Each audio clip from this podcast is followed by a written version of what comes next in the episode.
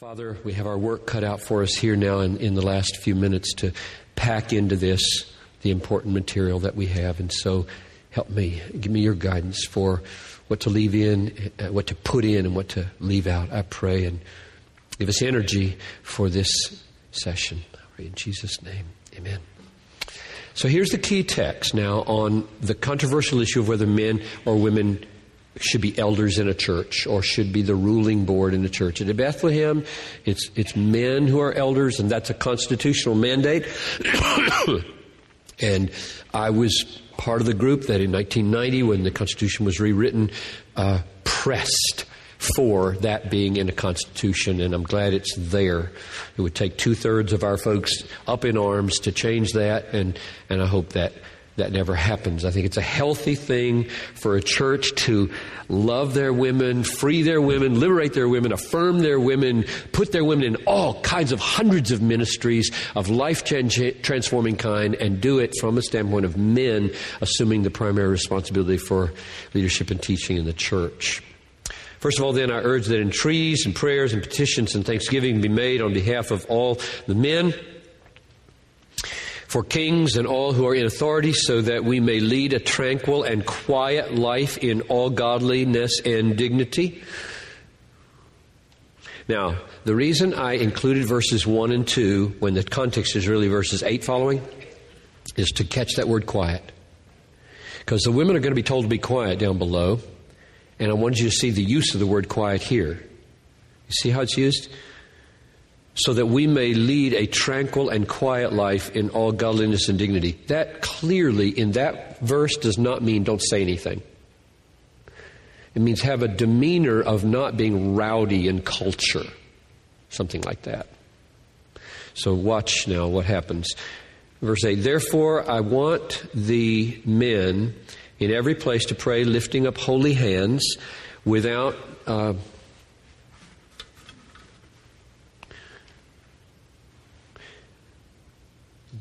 I want the men to, in every place, to pray, lifting up holy hands without wrath and dissension. Likewise, I want the women to adorn themselves with proper clothing, modestly, discreetly, not with braided hair and gold or pearls or costly garments, but with the, but, but rather by means of good works, as is proper for women making a claim to godliness. So again, the same point as First Peter, emphasis on the inner and moral dimension of life, not the external dimension. A woman must, now there's that word, quietly receive instruction with entire submissiveness, but I do, I, I do not allow a woman to teach or have authority over men. So there's the key phrase that's controversial and, and makes egalitarians get nervous. Um, I do not allow a woman to teach or exercise authority over men, but to remain quiet. And I put the Greek there just so you could see the the similarity. It's the same basic word.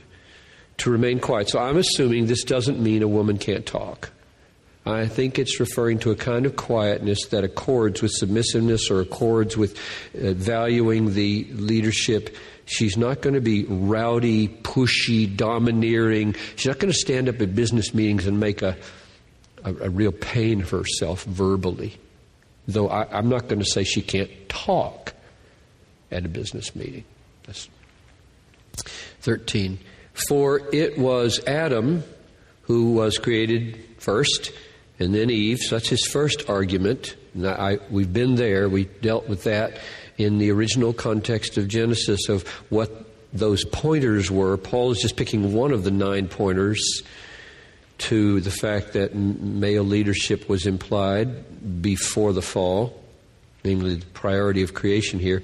And it was not Adam who was deceived, but the woman being deceived fell into transgression. So I gave you my explanation of what I thought that meant. Many have thought it means women are gullible, so don't make them elders. They can't hold fast to true doctrine.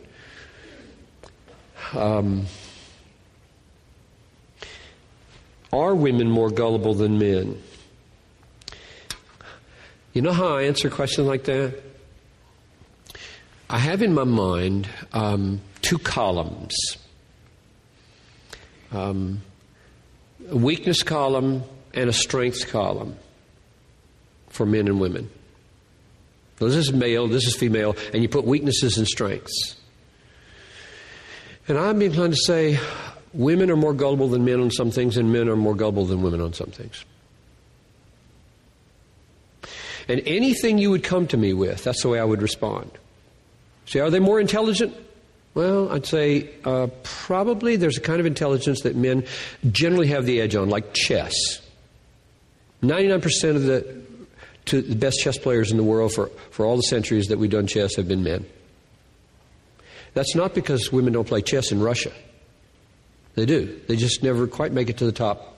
No, usually don't make it to the top. There's something about the way our brains are wired. But you could take a whole other kind of intelligence an EQ instead of IQ kind of thing. Women just be off the charts, and men are going to be blokes.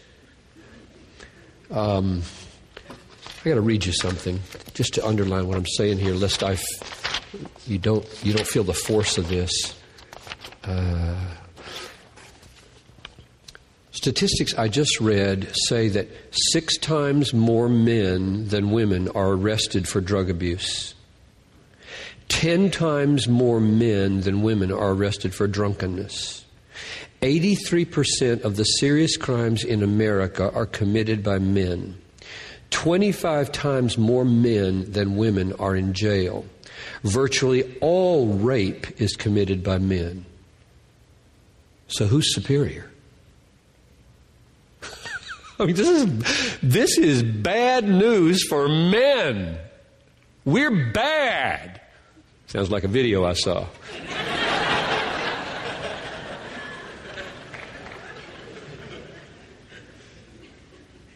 so, you believe in equality, Piper? You, you, equally in the image of God. Equal. Do you believe in equality? You just said on some things women are more inferior and some things men are more inferior. So how do you think about this? And here's my little paradigm. See if this helps. It helps me. Male, female, column, weaknesses and strengths. All different kinds of weaknesses and strengths. My take is that if you put a plus and a minus by all these things, hundreds of them, and then at the bottom you sum them up, it's going to be the same sum at the bottom of both columns. But how different? How different. So it's not an easy question when you say, do you think women are inferior or men are inferior? Well, the answer is on what point? Singing soprano? Running the 100 yard dash? We don't have men competing with women in the Olympics. Why? Isn't that chauvinistic? The NBA has no women. And I hope it never does. Because the way they play, they play like gorillas now. I mean, basketball was once a dignified sport where you weren't supposed to touch each other. If you touch each other, it was a foul.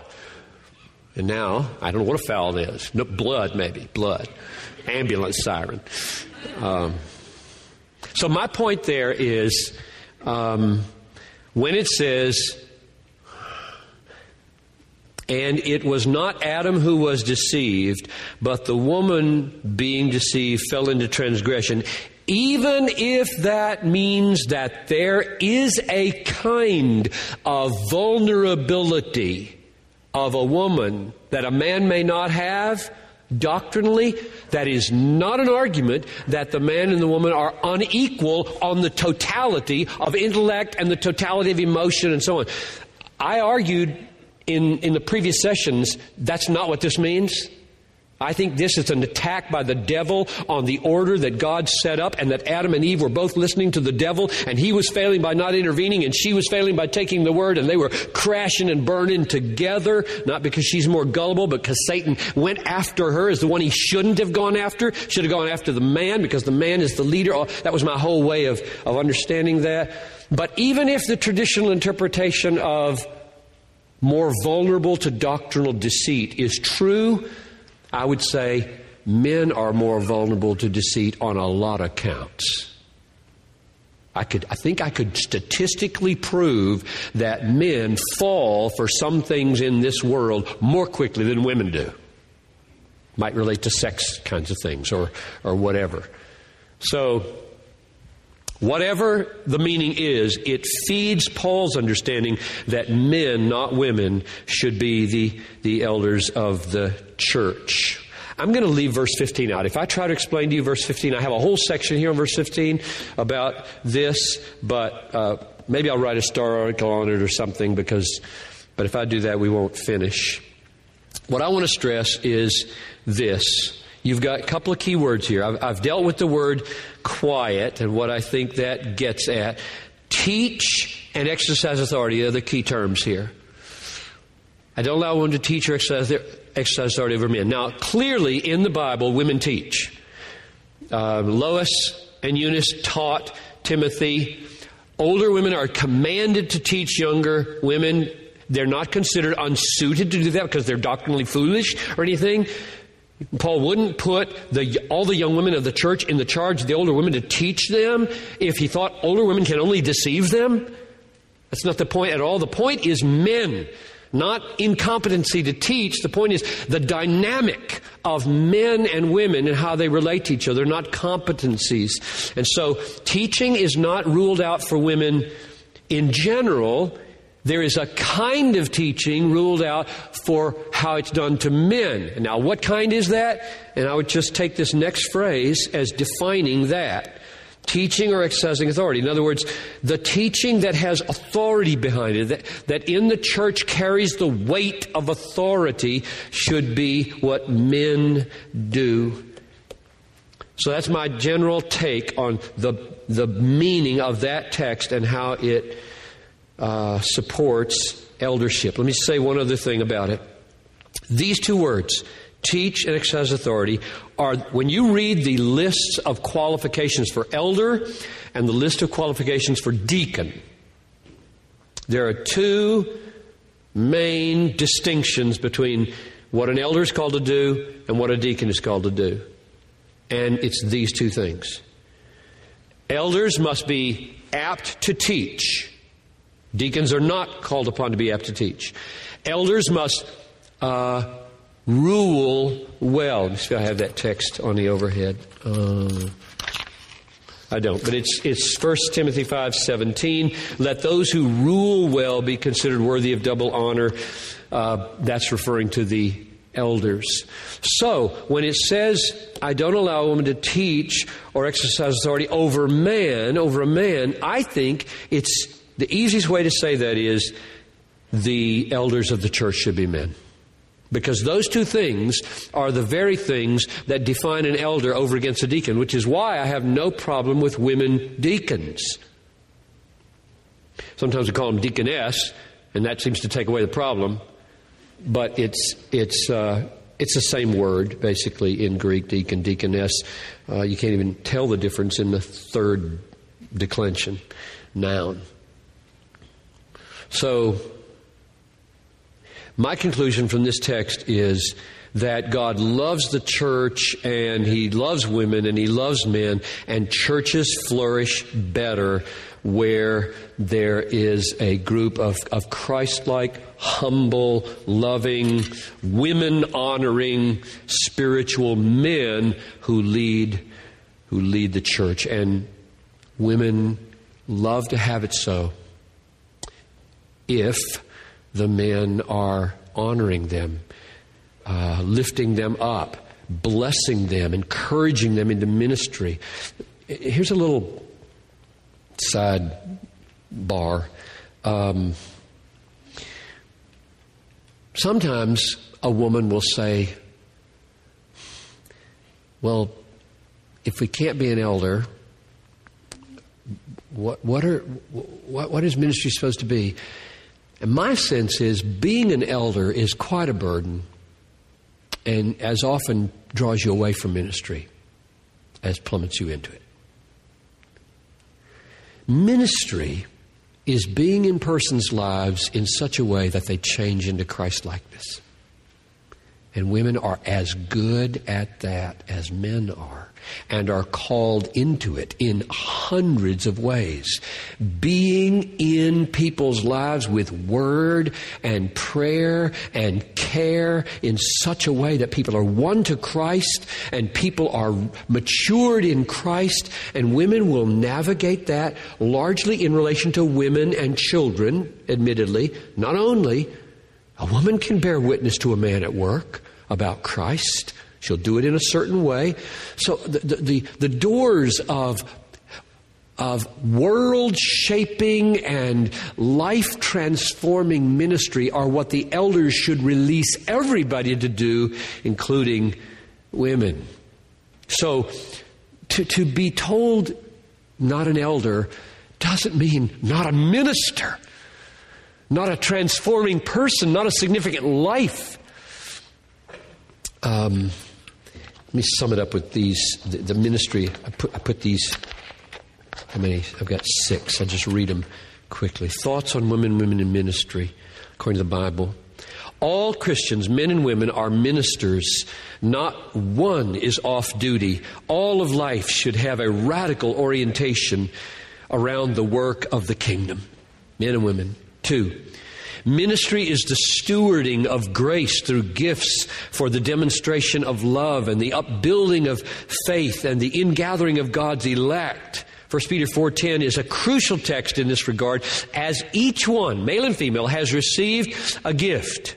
Use it as stewards of the manifold grace of God. So God has graced women and men and now steward that grace. Bend it out to others in life transforming ways. Number three, all spiritual gifts, not all offices or roles, are given to women. Get that? All spiritual gifts, look at the lists in the New Testament.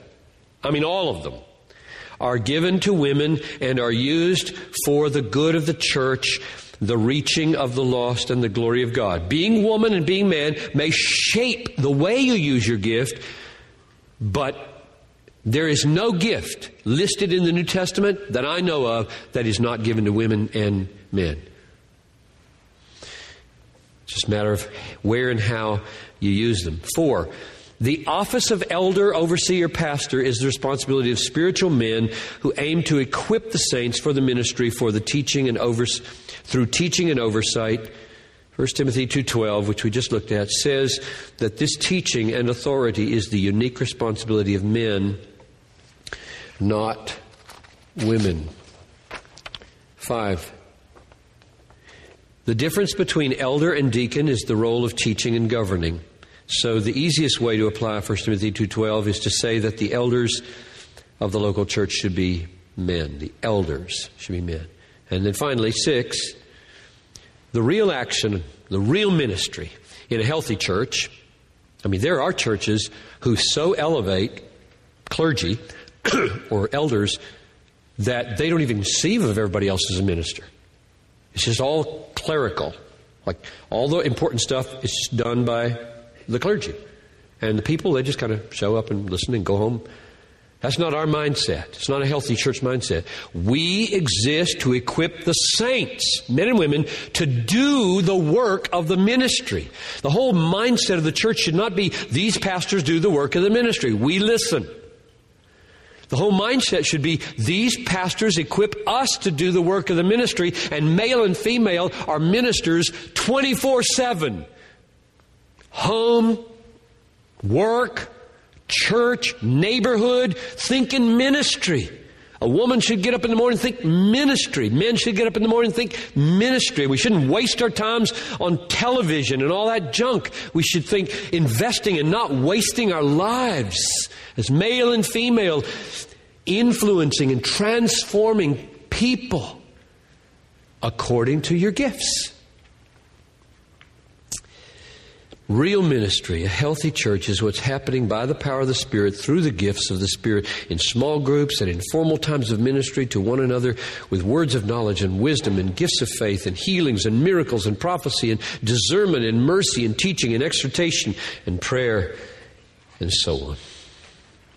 So, I could tell you story after story of women who have read some of these things, have talked to me, and lights go on why their churches feel so dysfunctional to them.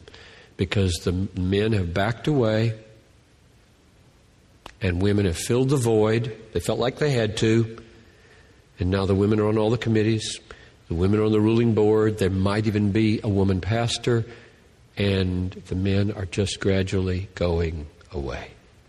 Because we're just not wired to be led that way and that forcefully by women. And women, deep down, they don't want it that way.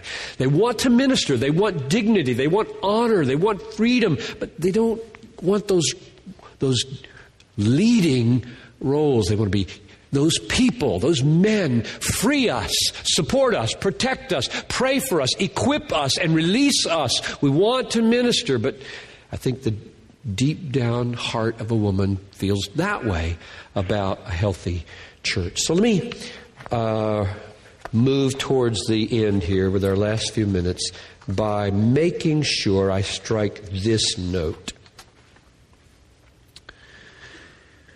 The reason that looks different up there is because I'm using paper instead of a transparency. The effect of the New Testament is to elevate the dignity of women over against a culture that diminished it, and it has been doing that. The New Testament has been doing that elevating ever since everywhere the church has spread. And I just want to highlight a few texts. First, Jesus honored women in most remarkable ways that sometimes got him into trouble in his own ministry.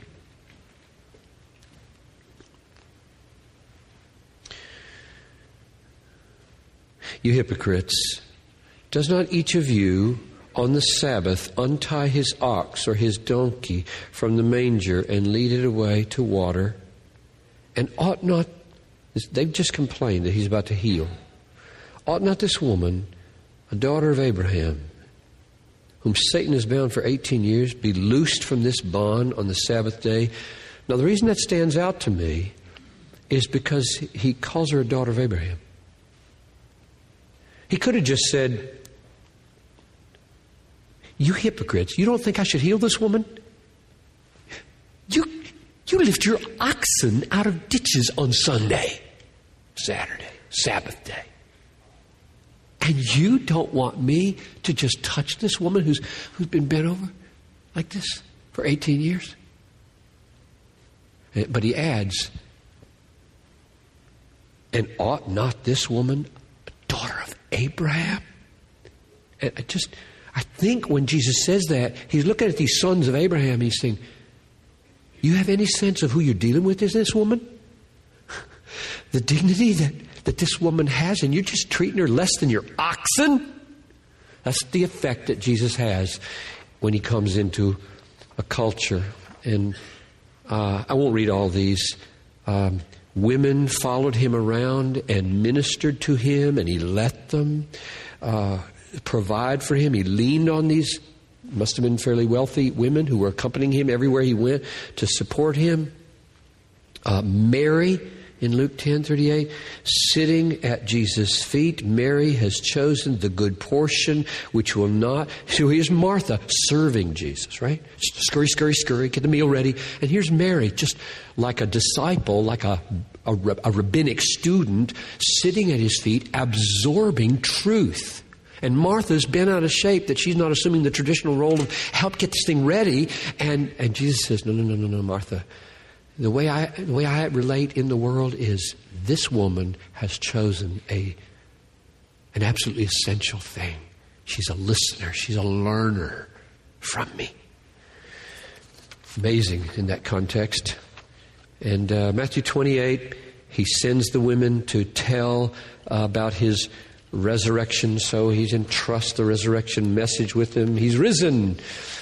Peter confirmed that women could prophesy with men. Here, uh, in the last days, it shall be, God declares, I will pour out my spirit on flesh. Your sons and your daughters shall prophesy, and your young men shall see visions, and your old men shall dream dreams. So we have to make room for that. What does that mean? And we haven't spent any time on that. There is a way for a woman to prophetically speak the Word of God into a situation without compromising her role in relation to men. Paul works side by side with these women. Look at this. Yes, I ask you also, true companion, help these women who have labored side by side with me in the gospel now, I wouldn't jump to the conclusion there, they're authoritative preachers. You don't have to go there, but that's significant. That's not nothing. These women laboring side by side. I would say that about my wife. I'd say that about women in this church who are laboring side by side with me and the elders in the gospel, doing what we can't do and doing it better, probably, in so many ways. Peter extolled women. Is this, this one I really love. Let me read it carefully. Likewise, husbands, live with your wives in an understanding way, showing honor to the woman as the weaker vessel. Don't get, don't get bent out of shape about that. The Olympics, we don't have men competing with men, with women, and NBA, and this doesn't have to be an ugly thing. This can maybe a simple, realistic thing that, by and large, men are are stronger. Just don't don't take that in a worst way. Take it in the best way. Since they are now, this is, this is the amazing part. Since they are heirs with you of the grace of life. That is saying to us husbands, spend time contemplating who you are married to. Contemplate that she is a fellow heir. Heir of God, Romans 8. 16, 17. Of eternal life, inheritor of the world. Blessed are the poor, for they shall inherit the world. The meek shall inherit the earth. Your wife is going to be a fellow heir of the universe with you. Don't treat her badly. She's your queen. And lastly, Paul taught that neither manhood nor womanhood is a hindrance to the fullness of Christ. For as many of you as were baptized into Christ have put on Christ, there is neither Jew nor Greek, there is neither slave nor free, there is no male or female. Now, it really makes me mad when people use that to say there's no role distinction. Because if that works, so does homosexuality. And believe it or not, I, I, used to say that 30 years ago, and people would be furious with me. I would say that to egalitarians. If you use this as an argument, there is no male or female, means there can't be a woman um, there can't be any distinction with male pa- male pastors and women who are not allowed to be pastors. Then you're showing there is male or female. See, if you think that's what this means is, then if a woman says, "I'm going to marry this woman," and a man says, "I'm going to marry this man," this text would support that. Because there's neither male nor female. You can marry whoever you want. Sex doesn't count in the church. And there are people today, a professor of mine in seminary is now one of the strongest leaders of the big gay church in Houston who would argue just that way.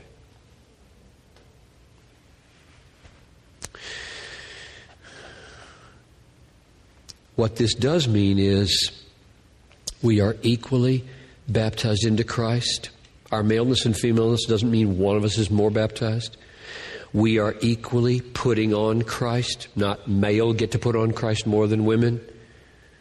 Um, we are equally in Christ Jesus. Males aren't more in Christ than females.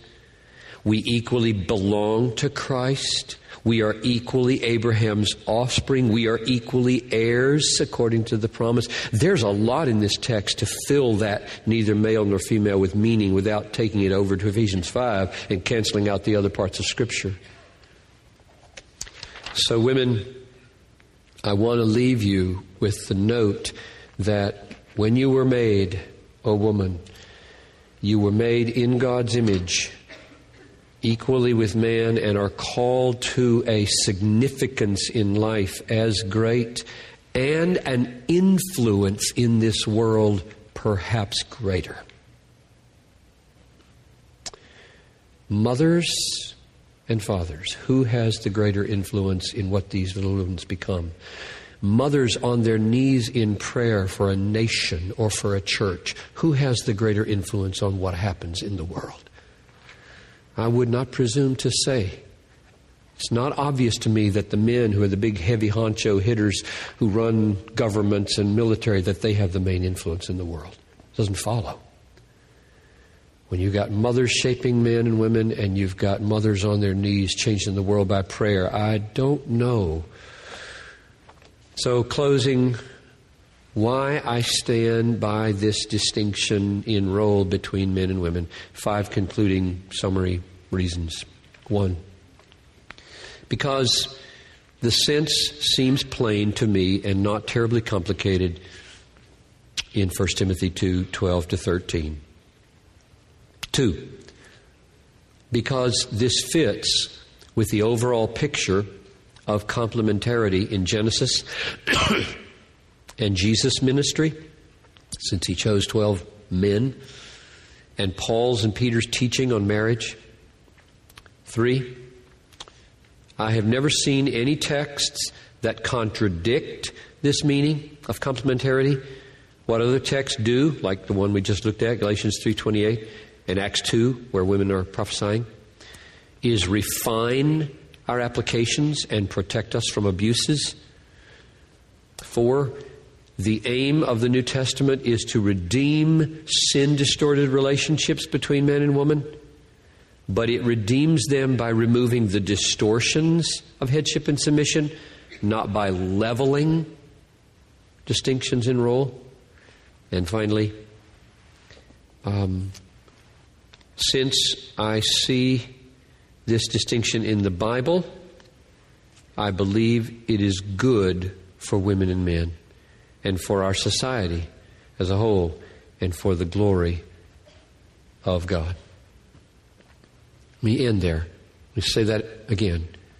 If you believe, like I do, that the Bible is inspired by God, then this book, vastly, vastly, vastly, infinitely more important than my books, is God's design.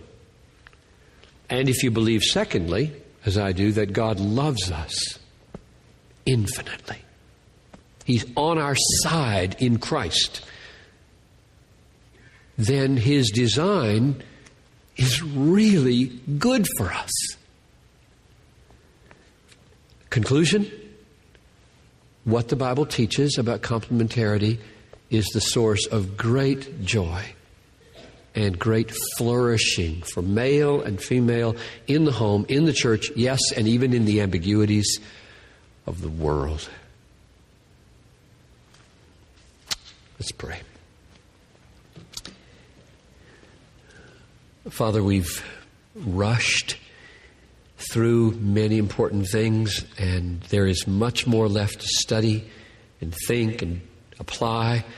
And so I pray for these brothers and sisters that they will pursue these things in appropriate ways to take them further down into the mysteries of manhood and womanhood and further out into the applications of their lives, and that Christ, who designed these things to represent Him in the church, especially, would be honored in our lives. We want to spread a passion for the supremacy of yourself in all things, for the joy of male and female among all the peoples through Jesus Christ. In his name we pray. Amen.